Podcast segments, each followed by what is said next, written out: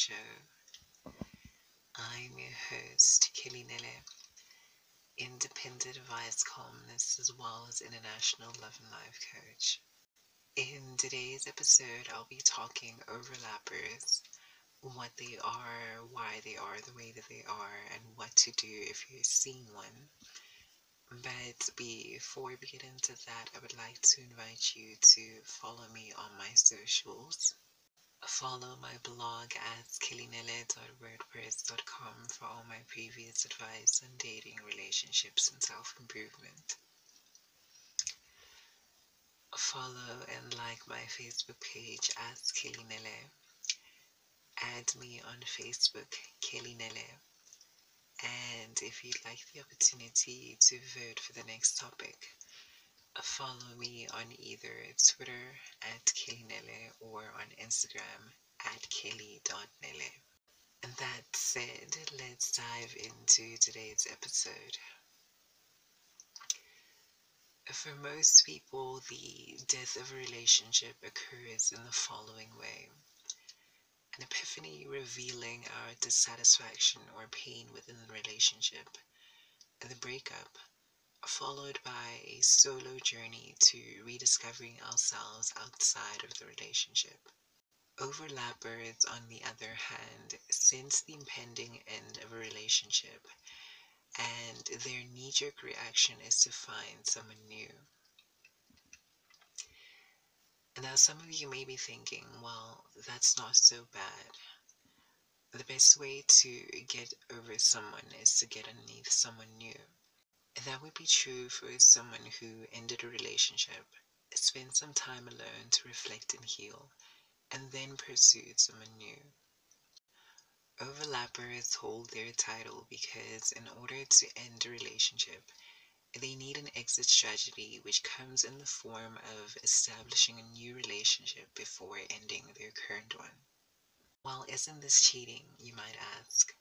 Yes, yes, it is. Overlappers are incapable of letting someone down gently. Why? Often due to conflict avoidance, that is, fear of hurting the other individual, or plain apathy, the most important thing to know about overlappers is that they have a fear of being alone. Many overlappers derive their sense of self worth from being in a relationship, and their need to monkey branch from relationship to relationship stems from this fear. Most people have overlapped at least at once at least once at some point in their lives, while others have embraced overlapping as a lifestyle. With respect to the latter, the overlapping is usually indicative of narcissism. Narcissists are notorious overlappers due to their need for constant supply. So now that we know what overlappers are, how do we know when we're dealing with one? While in most cases, overlappers are the people who are separated from their spouse but haven't gotten to the divorce just yet, or they're in a toxic or dead relationship and they're waiting for the right time to end the relationship.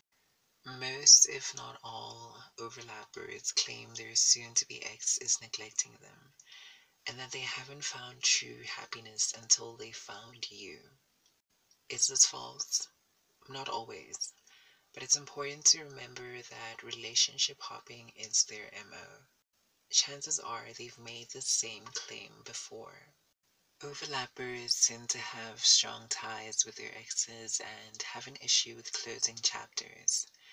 And they always need to have someone on the bench just in case their star player isn't performing so well. Now, the question you probably have in the forefront of your mind is Is there a future for anyone dating an overlapper? The answer is possibly. There is a definite possibility that you could be the missing piece in an overlapper's life. However, when considering whether or not to deal with an overlapper, it's important to take into account the amount of baggage they come with. In addition to that, it's important to remember that how you get them is how you will lose them. My advice be mindful of investing in overlappers because history has a tendency to repeat itself. Use your discernment. If something doesn't feel right, listen.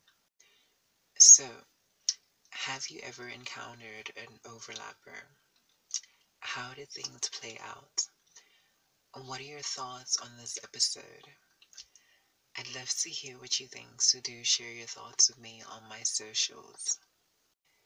If you need sound advice on matters of the heart or life, or if you like one on one coaching, click the link in the description to book a session with me. If you'd like to win a free coaching call with me, follow me on whatever platform you're listening from. Take a screenshot. Follow me on either Twitter or Instagram and DM me that same screenshot. I do a giveaway every month, so don't be discouraged if you don't win. You will automatically be entered into next month's draw, and who knows, you just might win that one. If you'd simply like to support this podcast and see it grow, and please share this episode with a friend. Hit follow on whatever platform you're listening from and tune in every Tuesday and Thursday. Alright, beloved, until the next episode, ciao for now.